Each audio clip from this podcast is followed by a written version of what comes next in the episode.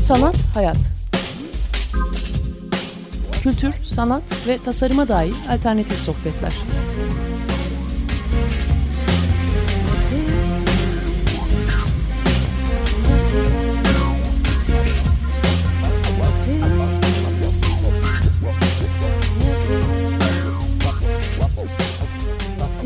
Hazırlayan ve sunan Aslı Kırbaş.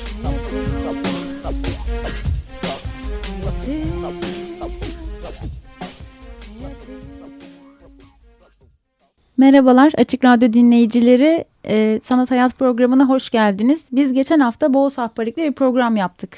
E, Ermeni tiyatrosundan konuşuyorduk ama bitiremedik. Konu evet. e, epey geniş bir konu olunca ve Boğaz Sahparik'te de bu kadar bilgi olunca dedik ki bu hafta daha tekrar devam edelim. sanathayat.wordpress.com adresinden geçen haftanın kaydına ulaşabilirsiniz eğer dinlemediyseniz. Boğaz Sahparik tekrar hoş geldin. Tekrar hoş bulduk. Ee, geçen hafta Osmanlı Ermeni Tiyatrosu'na giriş yapmıştık ve orada Vartoyan'dan bahsetmiştik. Oradan e, alır devam edersek belki biraz Beyoğlu ve Galata'ya doğru inen güzergahtaki bazı mekanlardan da bahsedebiliriz. Ee, Bahram'dan bahsetmek istiyoruz. Bu sene sen e, İKSV'nin tiyatro festivalinde çok güzel bir açılış yapıldı. Bir söyleşiyle birlikte. Devam edelim. Ne güzel. Evet, e, geçen sefer işte Hagop Vartovyan'dan bahsetmiştik. Aslında Osmanlı Ermeni tiyatrosu deyince e, bahsetmemenin mümkün olmadığı bir isim Hagop Vartovyan.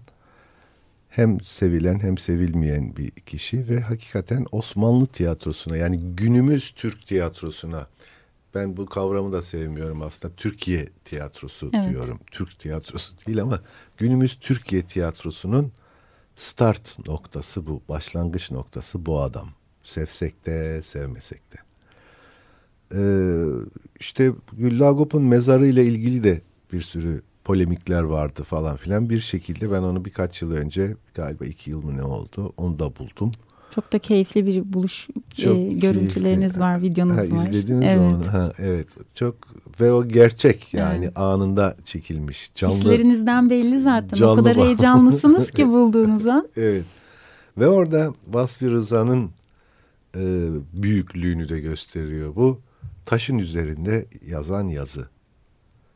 Burada Türk tiyatrosunun kurucusu yani kurucularından değil kurucusu Güllü Yakup Efendi yatmaktadır yazıyor Fatiha.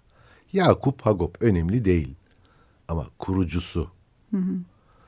Ve adamcağız e, adamın resmini Darül Bedai'nin duvarına asabilsin diye göbeği çatlamış ama astırmamışlar. Hala asılı değil. Size nasip olur belki. Ben onu astırmak üzere idim. Hı. Hatta ve hatta e, yani 27 Mart yani Dünya Tiyatrolar Günü 27 Mart 2014'ü Güllü Agop'un mezarının başında bütün televizyon kanallarında çağırarak mezarının başında kutlamayı düşünüyorduk. Öyle de görüşmüştük. Ee, genel sanat yönetmeniyle, genel müdürüyle falan şehir tiyatrosunun. Fakat sonradan Hatta Park Bahçeler Umum Müdürlüğü ile de konuşulup mezarlık, mezar düzeltilecekti. Yahya Efendi mezarlığında yatıyor. Fakat sonradan tabii bu olmadı. Niye olmadığını sonradan ben e, jetonum düştü. 27 Mart 30 Mart'tan 3 gün önce. 30 Mart'ta seçim vardı biliyorsunuz. Hı hı. Dolayısıyla herkes koltuk kavgasında olduğu için acaba kovulur muyuz? Acaba seçimden sonra tekrar biz e, ekibin içinde olacak mıyız kaygısıyla maalesef göz ardı edildi. Kulak arkası yapıldı. Ama iddialıyım. Ben o resmi oraya astıracağım. O mezarı da tamir ettireceğim. Bekliyoruz biz de merakla. evet. Şimdi Güllü Agop'u e, merkeze alarak aslında şu Osmanlı tiyatrosunu şöyle bir geçelim. Güllagop e, kimilerine göre duvarcı ustasıymış, kimilerine göre de Kumkapı balıkhanesinde çalışan bir saçma sapan memurmuş. Ama çok el işlerine yani e, elli, elleri çok sağlammış el sanatlarına falan. E, hatta işte bir yalı yapılırken onun sıvasıyla ilgili çok enteresan bir fikir vermiş falan filan ve tiyatroya da hevesliymiş. Bazı kaynaklara göre çok kabiliyetli değildi ama çok hevesliydi denir. Oynadığı enteresan oyunlar onun da var. Tabii ki bütün Levantenler ve krema tabaka dediğimiz insanlar hep Pera civarında oturdukları için e, geçen programda bahsettiğimiz o Ortaköy, Kuzguncuk falan gibi o yalılarda yapılan oyunlar artık bir tiyatro mekanında yapılsın diye düşünüldüğünde bu mekanlarda Beyoğlu'nda hı hı. olması daha mantıklı gelmiş insanlara. Tabii ki pera denildiği zaman şimdiki perayı, şimdiki peranın e, görüntüsünü e, düşünmememiz lazım. Açıklık, bahçeler içinde bir sürü orada da büyük büyük binalar, köşkler falan filanlar var. Bunların içinde mesela o binaları da şöyle bir kısaca hı hı. geçelim isterseniz. Evet. Ee, Bosco Tiyatrosu var mesela. Ki 1840'larda falan yapılmış. Bosco Tiyatrosu hepinizin çok yakından tanıdığı, içine onlarca kere, kere girip çıktığınız, hatta bazen bazılarınızın sarhoş bile olduğu bir mekan. Çiçek Pasajı. Hmm. Çiçek Pasajı Bosco Tiyatrosu. Ya daha sonra Mikael Naum adında bir Halepli alıyor ve orayı Naum Tiyatrosu yapıyor. Tiyatronun bilet satılarak halka açık oynanmasına başlanılan mekan olarak orayı görebiliriz. Yangından sonra bir daha tiyatro olarak yapılmıyor o zaman. Evet e, birkaç kez yanıyor. Zaten Beyoğlu özellikle Beyoğlu yangınları çok evet. önemli. Ve binalar genelde ahşap olduğu için habire yanıyor, tekrar yapılıyor, yanıyor, tekrar yapılıyor. Bu sayacağım birkaç tiyatro binası var. Bunların da birçoğu tekrar yanmış, tekrar yapılmış. Naum Tiyatrosu da böylece e, birkaç kez yanmış. En son hatta e, 1870 yılında Valide Çeşme'de çıkan bir yangın hı hı.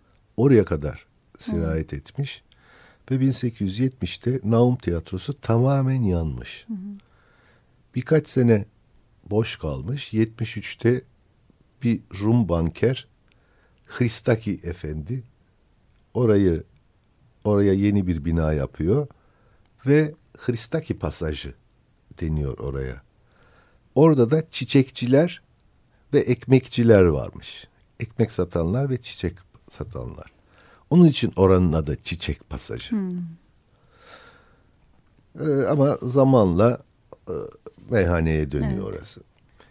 Oradaki tiyatro ile hiç ilişkisi olmamasına rağmen öyle çok kısa da bir şey söyleyeyim. Oradaki Beyoğlu'ndaki binaların çoğunun mimarı Barberini adlı bir İtalyan. Şimdi hmm. bu adam durup dururken bunu niye söyledi diyeceksiniz. 1865 yılında bu bana çok enteresan gelmişti. Hocapaşa'da da bir yangın çıkıyor. Hocapaşa'daki yangın birinci Konstantinus anıt sütununu şimdi neler diyor diyeceksiniz ama bağlayacağım. Birinci Konstantinus anıt sütununu çatlatıyor.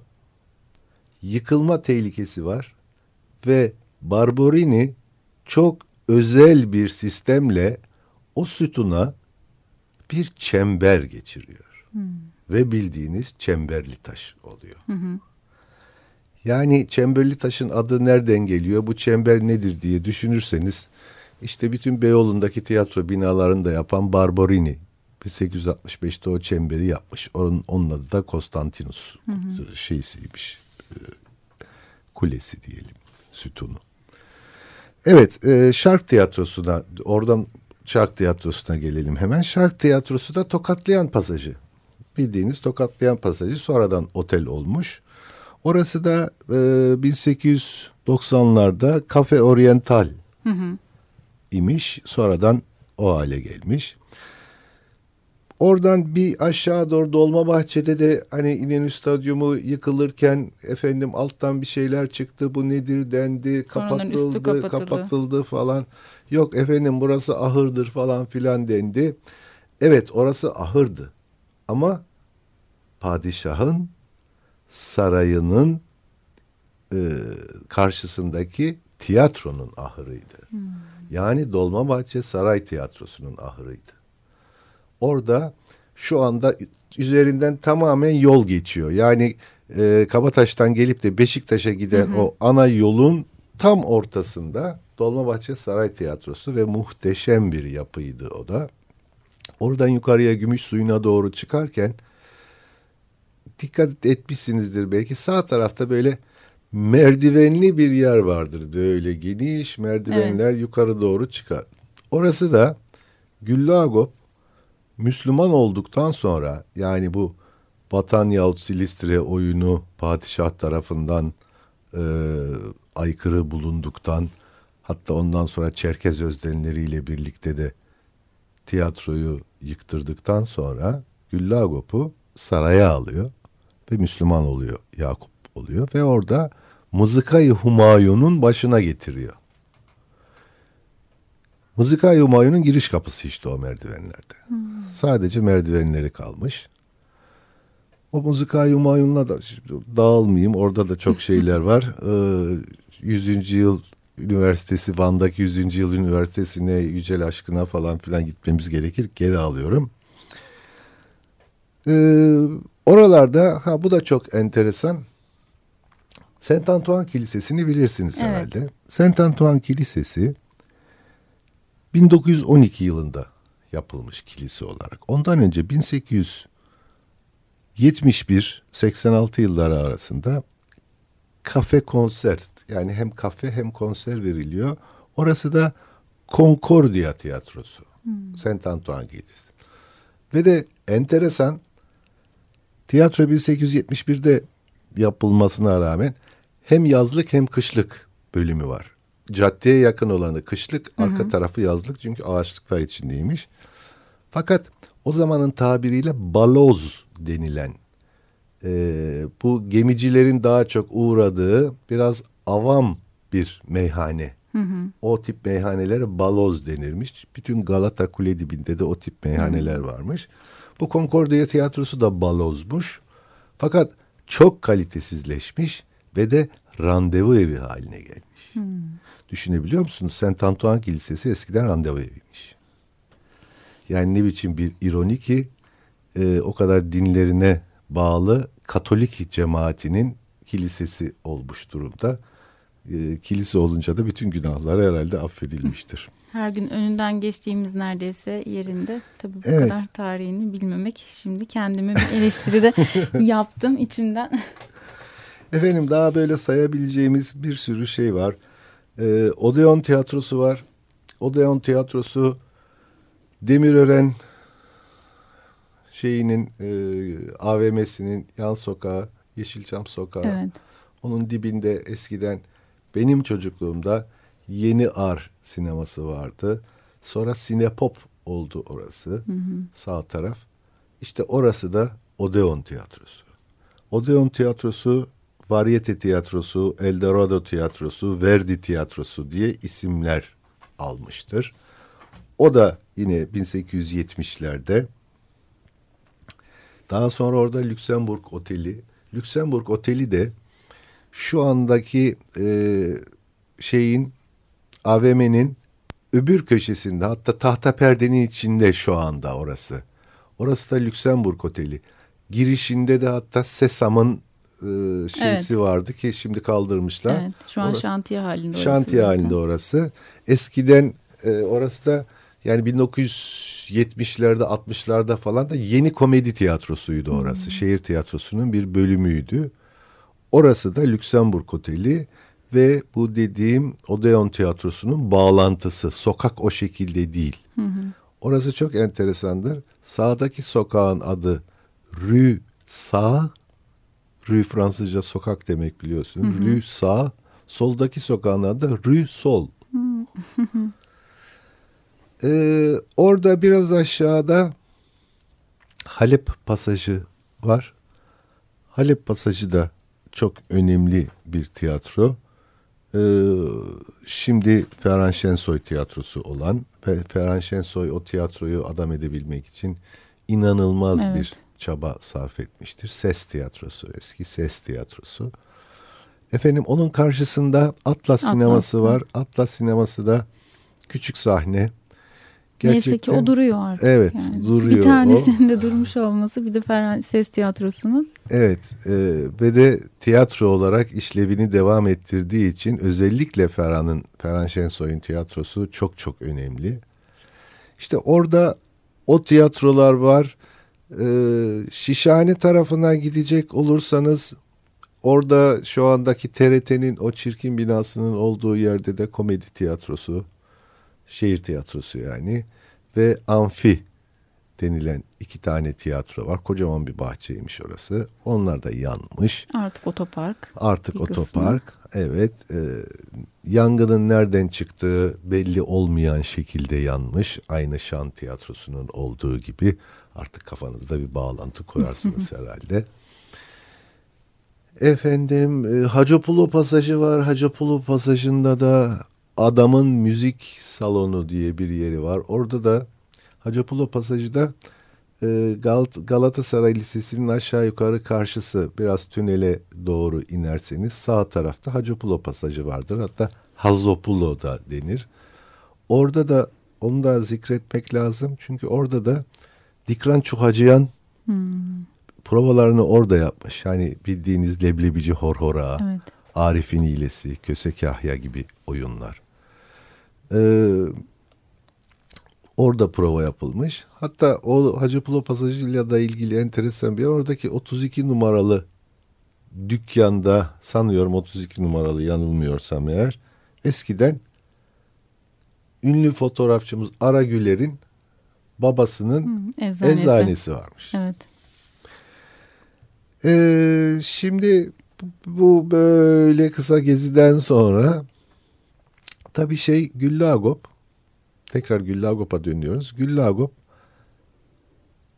daha çok Türk seyirciye yani Müslüman seyirciye hitap etmek istediğinden Pera'dan yani Levantenlerden biraz böyle uzaklaşıp daha Aksaray, Şehzadebaşı o taraflara doğru. Çünkü Müslüman kesim daha çok oralarda oturuyormuş. Onun için o da e, eskiden Sulye sirki olan daha sonra da e, şeyin Hovannes Kasparyan diye birinin sirk olarak kullandığı bir mekan var. Ki şu anda yok tabii ki. Ee, hatta işte cambaz, cambazhane gösterileri, halter kaldıranlar, zincir koparanlar falan öyle bir sirk gibi bir yeri kiralıyor. Tamiratlar bilmem neler, mermer girişler falan filan yapıyor ve tiyatroyu Osmani denilen yani Osmanlı tiyatrosunu kuruyor. Ki ondan sonra Darül Bedai'ye giden yol oradan geçiyor zaten. Ki ondan sonra e, kendisi saraya alındıktan sonra ki bu uzun detaylı bir e, şey bu şimdi konunun içine sokmayalım. Bir şekilde ceza olarak sar, yani saraya alınmak demek bir kere bir ceza şekli. Yani sanılmasın ki sarayda zevkü sefa içinde yaşıyor. Muhteşem Yüzyılı dizisini seyrettinizse oradan da belki fark edersiniz. Saraydan dışarıya çıkmak yasak. Sürekli Sarayın- kontrol altındasınız. Sürekli. Yani saraya alınmak demek takip altına alınmak demek. Ee, ve o oraya alınınca onun yerine Mardiros Mınakyan geçiyor. Mardiros Mınakyan'dan sonra da ilk Müslüman en önemli tiyatro oyuncusu Ahmet Fehim Efendi. Ki Güllü Agop'un öğrencisidir. Mınakyan'ın öğrencisidir. Ahmet Fehim Efendi başına geçiyor işin. Ve Ahmet Fehim Efendi'nin zamanında Çerkez Özdenleri oyunu oynandığından e, saraya ters geliyor ve bir gecede Osmanlı tiyatrosunu yıkıyorlar. Padişah yıktırıyor. İşte bu devrelerde Ermeni mizah dünyasının en önemli isimlerinden Hagop Baronyan Evet. Hagop Baronyan çıkıyor ortaya. Gezi'de bizi biraz üzdünüz ama şimdi birçok tiyatro yerinde olmadığı için şimdi en azından güzel bir şeyden bahsedeceğiz. Evet. Ben mutlu oluyorum hikayenin bu kısmında. Ee, Hagop Baronyan 1843 1891 zannediyorum. Güllü Agop'la aşağı yukarı aynı zamanlarda yaşamış. Güllü Agop da sanıyorum 1840-1902 ve hep birbirine karıştırılmış. Şu anda da e, tiyatro tarihini kurcalayacak olursanız Hagop Vartovyan'la Hagop Baronyan doğum tarihleri de birbirine yakın Hı hı. olduğu için onun hanımını onun hanımı yaparlar. Onun kızını onun ötekinin kızı yaparlar. Yazdıkları karışır falan filan. Ve Hagop Baronyan Güllü Agop'la da arası çok iyi.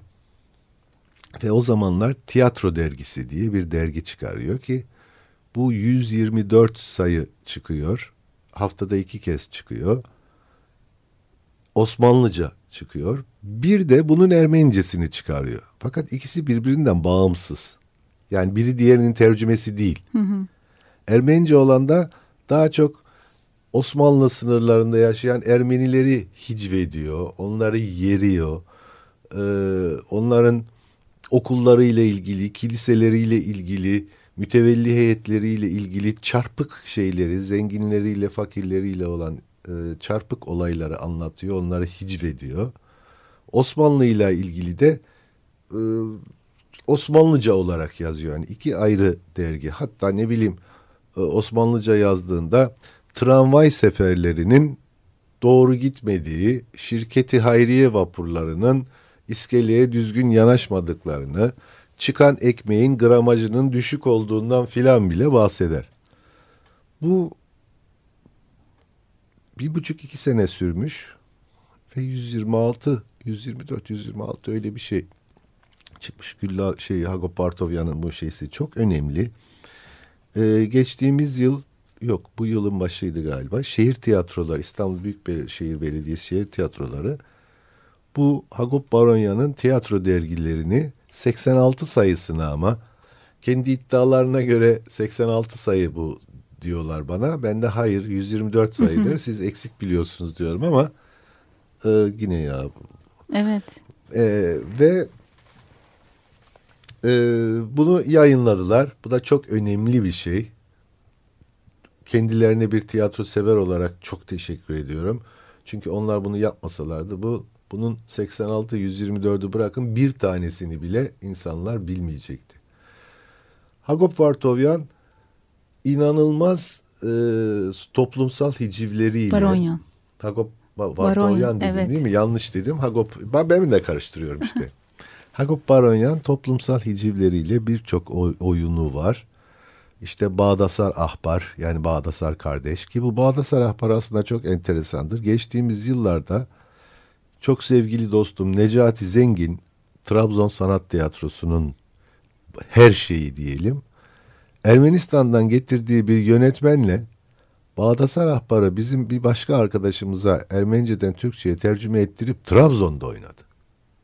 Bundan 4-5 yıl önce idi zannediyorum. Sonra o ekibi İstanbul'a getirdi. İstanbul'da da biz bu oyunu seyrettik. Şahane. Yani benden önce Hagop Baronyan'ı ortaya çıkaran Necati Zengin'dir. Bunu açık seçik söylüyorum ve bu Teşekkür ederim. Kendisine çok teşekkür ediyorum. Eğer bu programı dinlerse de öpüyorum. Ee, Bağdasar Ahbar gibi efendim İstanbul semtlerinde bir gezinti gibi efendim e, Haşmetli Dilenciler ve Şark Dişçisi gibi birçok oyunları ve başka eserleri de var. Bunların içinden bu Şark Dişçisini Ermenice adıyla Arevelyayn Adamna Puju denilen bu kitabı ben 2010 yılında tercüme etmeye başladım. Çok sevdim çünkü. Daha önce Ermenicesini izlemiştim. Kendisi izleyememiş. Gerçekten Baronyan mi? bu oyunu izleyememiş. Çok üzücü. Evet çünkü yazmış 1868'de yazmış beğenmemiş toplatmış Ondan sonra tekrar düzeltmek istemiş, sağlığı el vermemiş. Zaten e, tüberkülozdan da ölmüş. Ve e, bunu ben yazdım, e, tercüme ettim, düzeltiyorum, tercüme ettim. Engin Alkan şehir tiyatroları e, yönetmenlerinden o zaman şu anda orada değil galiba. Bunu görüyor, çok beğeniyor, benimle irtibata geçiyor ve bunu 3 yıldır Oyunlaştırıyor, evet. oyunlaştırıyor. Adapte ediyor tabii bambaşka bir hale sokuyor ama mu- muhteşem oluyor. Ve 3 yıldır Biz de izliyoruz. evet onun sayesinde Hagop Baronyan ilk gala gecesini hiç unutamıyorum. Beni de sahneye çıkardılar. Beni de alkışladılar. Ve de dediler ki bir alkışta Hagop Baronyan için dendi. Ve bütün salon 600 kişi ayağa kalkıp Hagop Baronyan'ı alkışladı. İşte bu goldü. Bunu yapmak istemiştim. Hayatımın en mutlu günlerinden biriydi. Biz de size teşekkür ediyoruz. Bizimle oyunu sahnede buluşturduğunuz için biz de keyifle izliyoruz. Ne güzel. Ee, size de teşekkür ediyoruz. Ne yazık ki bu programın da sonuna geldik. Hagop Baronyan'la kapatmak da güzel oldu şark dişçisiyle. Çünkü önümüzdeki hafta da Engin Alkan konuğumuz olacak. Onunla da bence şark dişçisini onun nasıl bulduğunu ve nasıl oyunlaştırmaya karar verdiğini konuşarak başlayalım. Hem Evet. birbirini tamamlamış olsun. Çok teşekkür ederiz. Rica ederim. Ee, sevgili Açık Radyo dinleyicileri Sanat Hayat programının sonuna geldik. Gelecek hafta görüşmek üzere. İyi haftalar. Sanat, hayat. Kültür, sanat ve tasarıma dair alternatif sohbetler.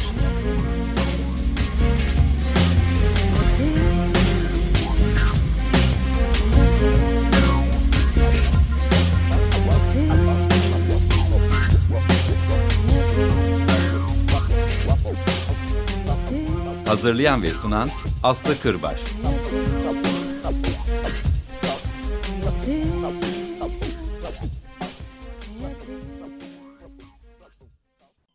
Açık Radyo program destekçisi olun. Bir veya daha fazla programa destek olmak için 212 alan koduyla 343 41 41